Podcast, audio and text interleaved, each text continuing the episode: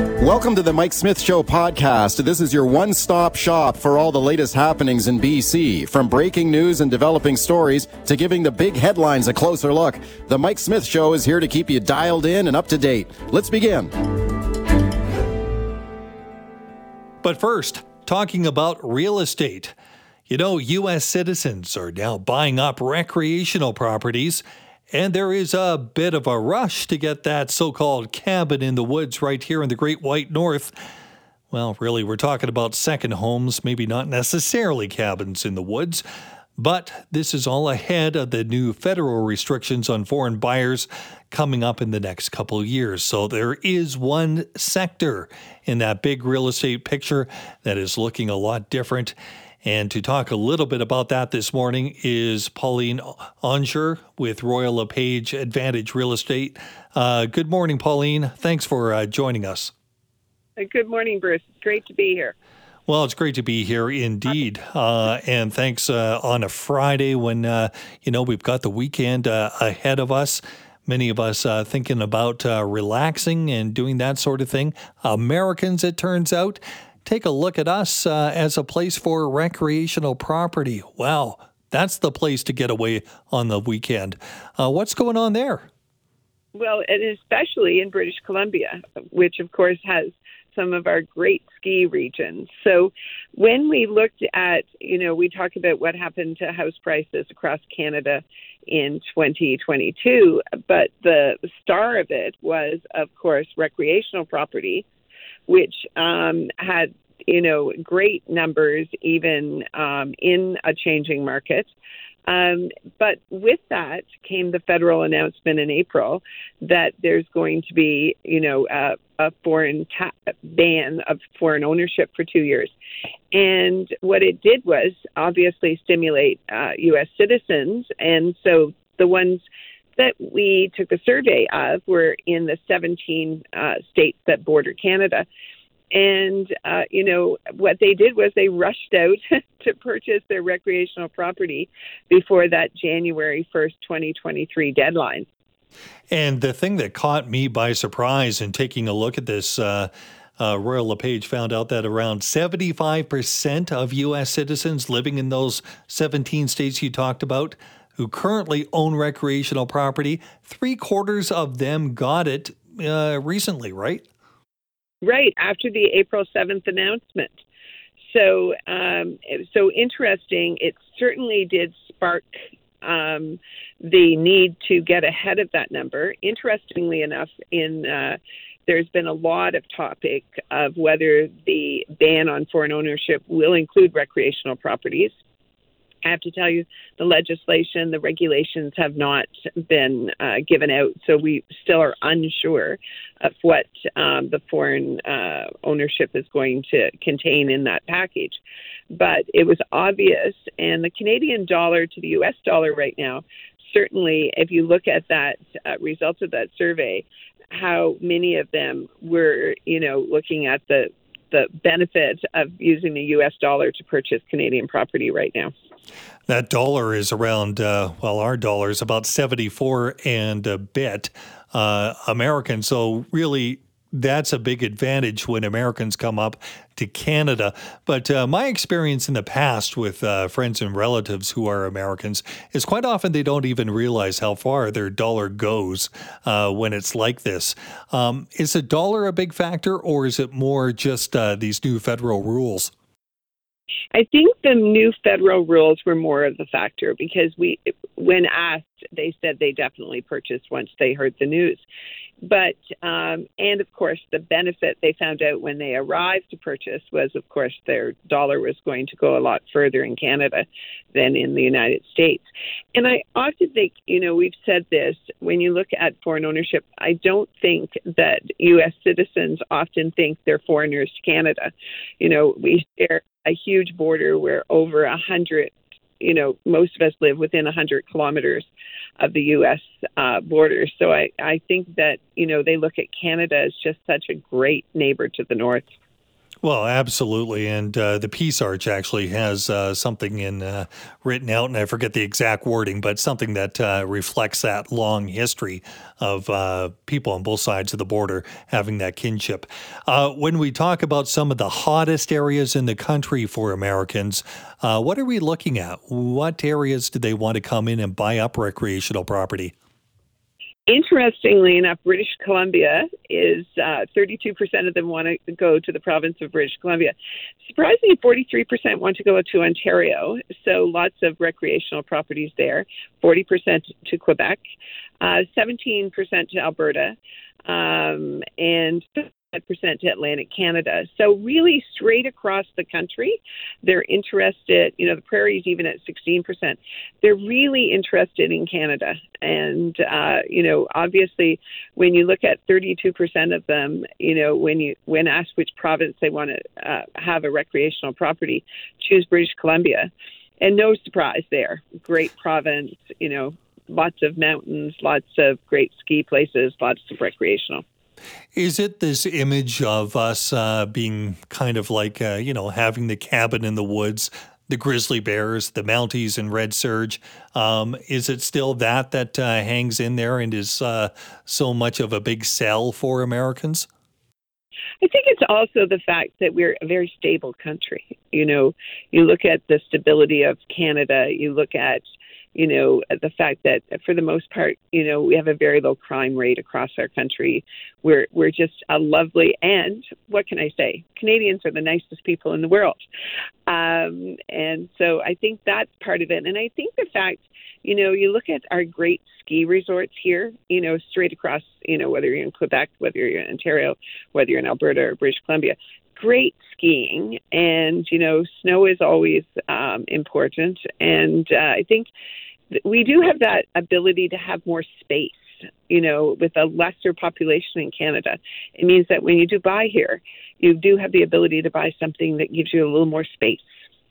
You know pauline uh, when i think about uh, cross border i think about some of the recreational properties that Canadians have in the States. My parents had a place down at Mount Baker when I was growing up, which is just about an hour and a bit's drive from uh, the Vancouver area. Uh, and a lot of people I know continue to have recreational property in Phoenix and Hawaii, um, uh, parts of California like Palm Springs. Is that going to disappear? Has that side of it going the other way uh, now tapered off? Well, surprisingly, I've always said this as long as there's snow in Canada, there'll be snowbirds in the United States. So it's it's interesting. I actually on a, a side note asked a U.S. realtor in Florida whether they were seeing our Canadians because, of course, advantageous if you own a property in the South to sell off with the dollar the way it is, and they said no. Canadians are still holding on to the U.S. properties, and I think we've come out of two and a half years where cross border uh, movement was very restricted. You know, um, it wasn't that easy to uh, cross into the United States or Canadians, uh, Americans to cross over to us. And I think that's part of it. You know, hopefully we're in a new world this winter that uh, you know sees us uh, movement back and forth across the border, and I think that sparked um, U.S. citizens to look at Canada because they haven't been here for a while. If you did want to buy a recreational property, it was difficult um, to come here the last couple of years.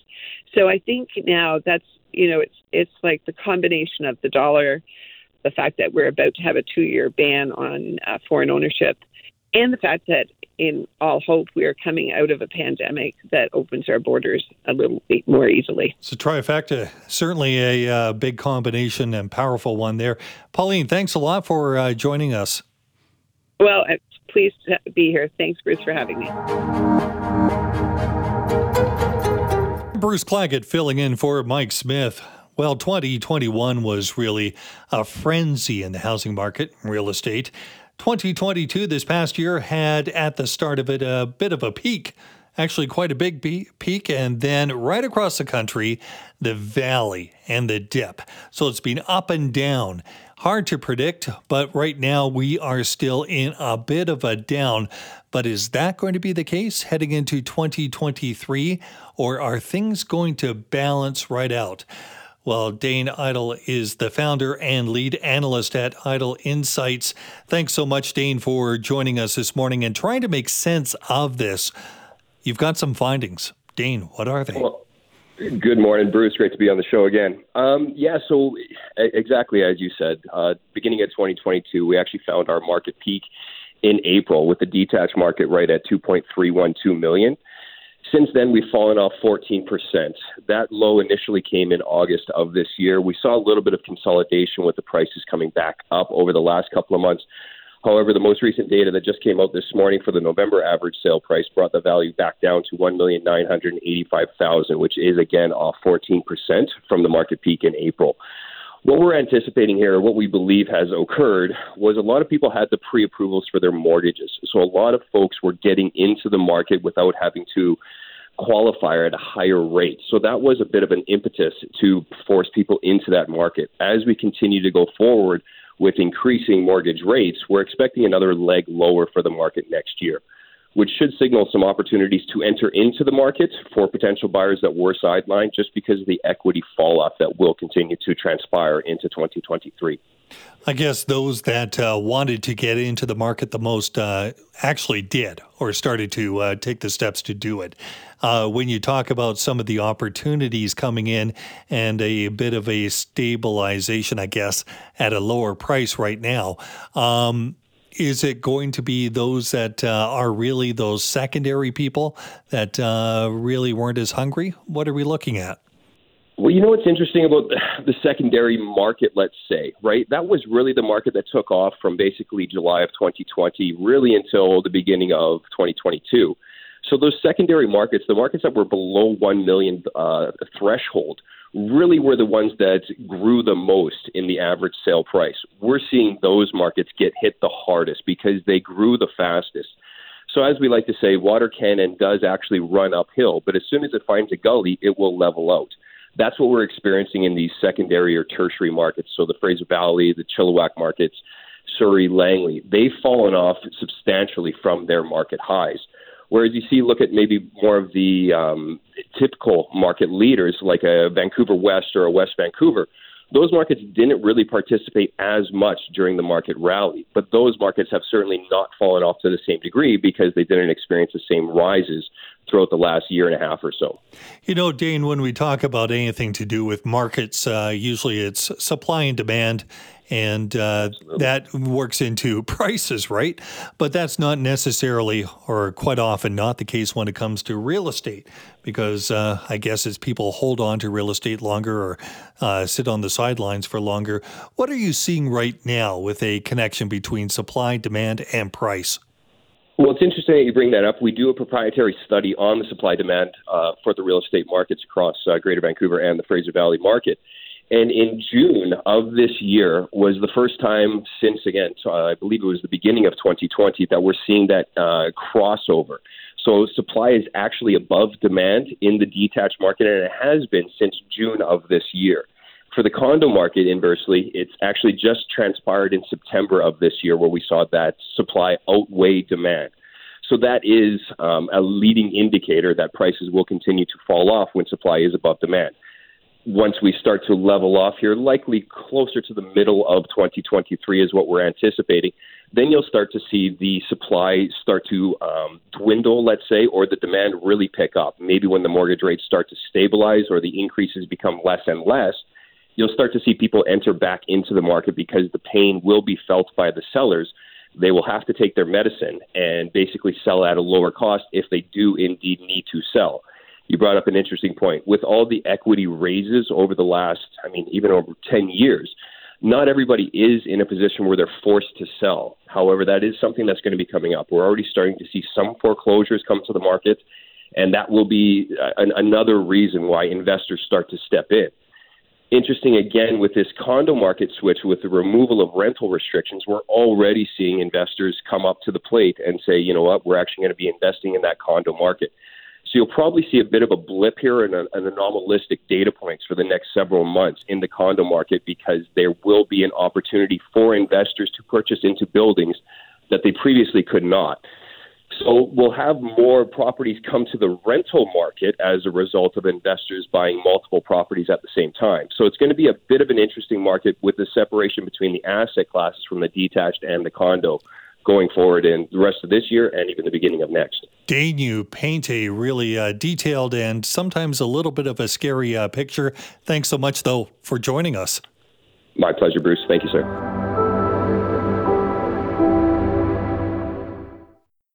Mike is off. Bruce Claggett filling in. Good to have you with us. So, the green light has been given in Surrey to the Harmony Project after a tough two years. What is a Harmony Project? Well, it is a proposed six story building providing about 91 affordable housing units and supportive rental units to a blend of lower income, senior, and developmentally disabled residents. It's much like another project uh, that's already in place called Chorus, and uh, it's all the brainchild of Unity, and uh, which has been the nonprofit organization promoting inclusion and these type of projects. Doug Tennant is the CEO of Unity and joins us now. Good morning, Doug. Hi, Bruce. Thanks for having me on. Well, it's uh, good to have you with us. Uh, tell us a little bit more about Harmony and the need in this community, this area of South Surrey, for it.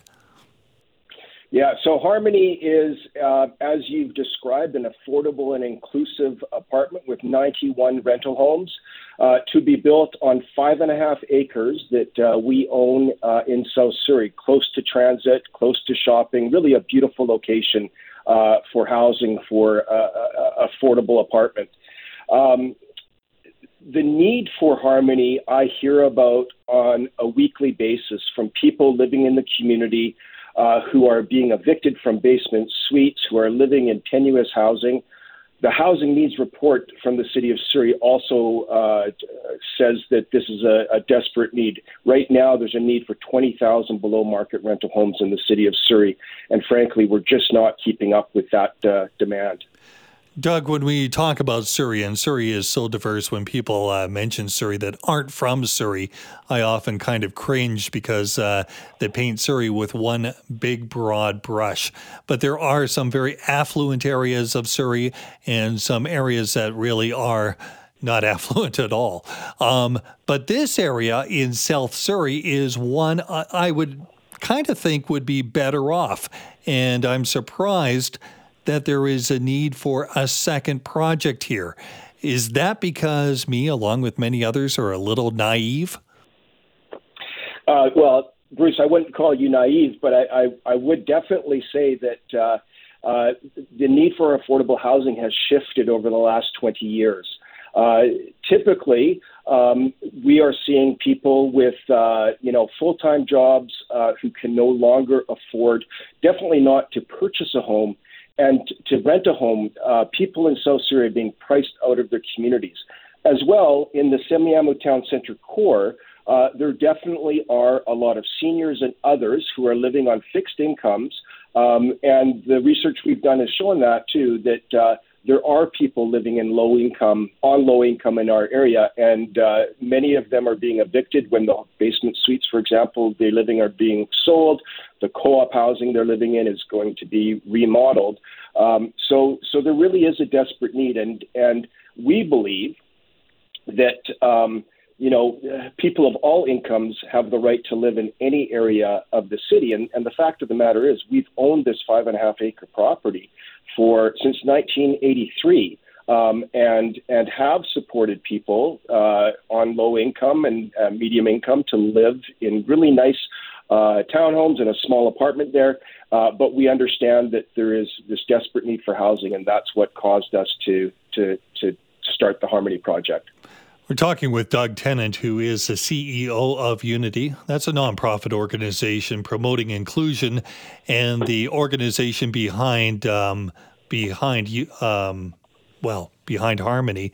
Uh, when we talk about Harmony, it has been a difficult couple years dealing with uh, Surrey Council, hasn't it, Doug? Yeah, it's been it's been really difficult, and and um, I want to really express clearly that the community has always been broadly in support of Harmony. It was the most supported affordable housing project in BC's history when it was brought forward uh, last July, uh, but rejected uh, by council. Uh, so we've never felt doubt that the community and businesses uh, want this project to happen. Um, but I think what needed to happen was a shift in perception and an understanding that affordable housing is actually something that's desperately needed. And it's actually for people that live within the community. Unlike a private development where it might be people retiring from Vancouver or foreign investors or uh, you know people from outside of Surrey. Uh, the housing we build is is really for people who are living in Surrey but are being priced out of the communities where they grew up. So, Doug, where do we stand now? What are the challenges and the timelines that we're dealing with? So, um, you know, the biggest hurdle has been has been passed thanks to our community and the support that we got, and uh, Mayor Locke and uh, full council. It was uh, unanimously approved.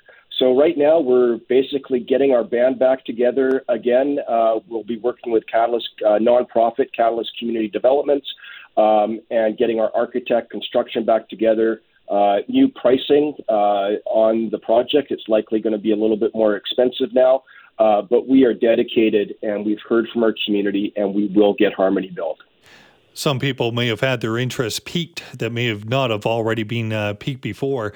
If they want more information about the project, uh, where can they go? So they can go to our website at www.unityforall.com. Um, and one more thing that I'd like to add is is one of the things that made our project successful was a documentary that uh, we produced uh, that allowed the voice of Lauren Simpson, a young lady, uh, uh um, a community champion who happens to have Down syndrome, who lived two blocks away from where we're going to build Harmony. And her story, a documentary called Lauren's Story, uh, showed the human side of the of the uh, impact of the rejection of the project. And she is to be commended for being a voice that really helped move this project forward. Is there a link to her story on your website? So, uh, uh if uh, people go to YouTube and do a search for uh, Lauren's story, uh, they should be able to find that documentary. Perfect. Thank you so much, uh, Doug Tennant. Uh, always a pleasure. Thank you. Thank you very much, Bruce. Appreciate this conversation. And it is Bruce Claggett in for Mike Smith. In the last few minutes, at a school in Richmond, Prime Minister Justin Trudeau and Premier David Eby making a big announcement when it comes to childcare. And uh, along with the fact that uh, $10 a day childcare is on track for 2026, the announcement means that licensed childcare fees will be reduced by 50% for those who are eligible, and a few other things coming with that announcement. Here's David Eby, by the way, making that announcement. I still remember the moment when she told me uh, that she was pregnant. It was a very special and important moment for our family, and we reflected on how it was going to change our lives and how exciting it was. And literally, the next sentence we said is, "We got to get on childcare waitlists." Uh, we know that access to high quality, affordable childcare unlocks opportunity for families. And it's not just good news for families with young kids, it's good news for everybody because it helps us respond to the labor shortages we're seeing in our economy. It helps people get to work to build our economy. It helps stressed out families, and it helps build our entire province, and as you heard from the Prime Minister, our entire country. So our government got to work on our goal, which is to make accessible, affordable, high quality, inclusive childcare a core service that every family in our province can rely on. Richmond Day School, where we are today, is a great example of the multiple pieces of our childcare plan all working together to deliver for families. We've been working hard to expand access to licensed childcare through the new Spaces Fund that we set up. Like many centres in BC, this one, where, where we are here today, received funding to create more urgently needed childcare spaces. Now, uh, spaces mean nothing unless there are early childhood educators who are there supporting the kids uh, that need those services. So early childhood ed educators working in this center have also seen their wages enhanced by up to $4 an hour. Our investments in early childhood educator wage enhancements have helped bring the median wage in BC for these vital workers to $26 an hour. That's Premier David Eby speaking in Richmond right next to Prime Minister Justin Trudeau, making a big announcement about licensed childcare. The redu- reduction down to 50% of the cost for parents. So that's a big announcement. Also, that childcare will be on track for $10 a day by 2026 in BC. So that is also one of those big announcements. Parents saving about $1,000 a month. All that coming in the last few minutes. And that announcement being made in Richmond with Justin Trudeau right next to David Eby. There are so many other issues that are still making the news today, and we'll touch on some of those, including the snow in the forecast, even more this evening. And, uh, well, some people around the lower mainland, when it comes to the various municipalities, talking about better planning for that snow. Linda Annis is a city councilor in Surrey and is one of those who is talking about a snow plan and a snow summit. Linda, good morning. Uh, pleasure to talk with you again. Good morning to you, Bruce. What's the idea here uh, that we start hearing about uh, after the fiasco? And I know you were caught in part of this uh, coming back on Tuesday uh, into Surrey. Um, what's the feeling of the need, and what do we need for us? What's the need for a snow summit? Well, I think one thing that was loud and clear to me, and I got caught in it, I was uh, stuck in my car for nine and a half hours, so had plenty of time to think about it. We really need to have an integrated approach. We need to have the municipalities and the provincial government and TransLink and other agencies all working together to make sure that we have a proper plan in place uh, for snow removal through the lower mainland and that drivers are prepared uh, to be able to drive home if indeed they get stuck. You know, it's uh, amazing. One of the stories that we ended up hearing was it really depended, uh, especially when it comes to some of the, I shouldn't say side streets because they're not even side streets. They're just lesser or less important roads or less busy roads, I guess. Um, that it was a city to city to city story. And some cities were absolutely fantastic with plowing, and others weren't. Uh, was this your observation? Is it your observation and what you're hearing? It is absolutely what I'm hearing. I've received uh, numerous emails from residents of Surrey that are absolutely frustrated. And I know the city was doing the best job that they possibly could, but we need to be more proactive. And, you know, traveling home from Vancouver down to South Surrey, uh, I could couldn't find a way to get home. At one point in time, it seemed that uh, every bridge and tunnel was inaccessible. You know, how can that happen? Uh, there needs to be a plan in place, and you know, seeing uh, trolley buses not being able to move because obviously the wires were frozen. You know, what's the plan to have other bus service in place when these sorts of things happen, so that people have the uh, option to be able to take buses home rather than use their cars. I think the reality is when you commute, you're commuting through different municipalities for sure. Also, different people are responsible for different aspects of your commute, and they're almost it's almost like too many chefs in the kitchen, isn't it? Well, it isn't. It's about having that coordination, right? You know, I was uh, in Vancouver. I passed through Delta, Richmond, uh, was on you know the provincial highways back and then into Surrey. So getting a coordinated approach so that we have the best possible outcomes, I think, is absolutely important. Far too many accidents were getting reported, and you know potentially lives could have been lost, and we need to do a much better job. So, Brad West in Port Coquitlam, yourself, uh, a few others calling for this summit. Uh, tell me about that. What do you hope to get? Well, we're hoping to bring in all levels of government uh, to meet together, the, all the municipalities in the metro region, as well as TransLink, as well as uh, organizations like ICBC, and put a plan together so that we can be proactive uh, in our approach uh, to these snow conditions. We know that we are having climate change and we're getting colder winters, and you know, are the municipalities budget enough? Um, do we have enough equipment? Are drivers properly prepared? What are we doing about um, ensuring that people have proper snow tires on their car? There's so many questions that need to be answered, and we need to work together on it. Let me hit you with uh, something that comes up from time to time, but it's something that struck me as I'm thinking about this coordination or lack thereof.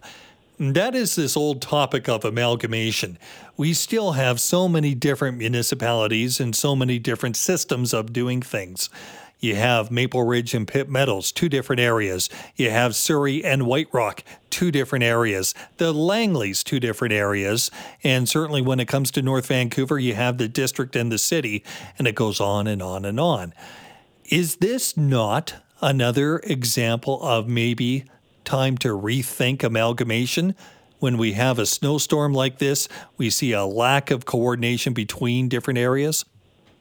Well, I think there's an opportunity for municipalities and cities to work together without uh, necessarily amalgamating, but uh, we need to have that dialogue on a regular basis, and we need to be proactive in it, not reactive. And I think that's really the question at play right now: is how can we all work together collaborate, collaboratively and including um, other services like TransLink, you know, like the policing agencies, like ICBC, to ensure that everybody is safe uh, when we get these uh, severe winter conditions. We know that drivers uh, and residents in, in uh, the Lower Mainland aren't prepared, you know, as our fellow Easterners are, and we need to, you know, have the tools in place to make sure that we can stay safe. Linda Annis, uh, thank you so much for uh, spending some time and joining us, as uh, many of us are still looking forward to and hoping that we don't get a repeat or anything near that uh, late this afternoon as uh, more snow. Not that much snow, but a little bit of snow is in the forecast for later on today. Thank you so much, Linda. My pleasure as always, Bruce. Thanks for listening to the Mike Smith Show podcast. Can't wait for the latest episode to drop? Tune into the show live from 9 to noon on 980 CKNW. Want to reach out to me personally with a question or comment? Send me an email, mike at cknw.com. Thanks again for listening.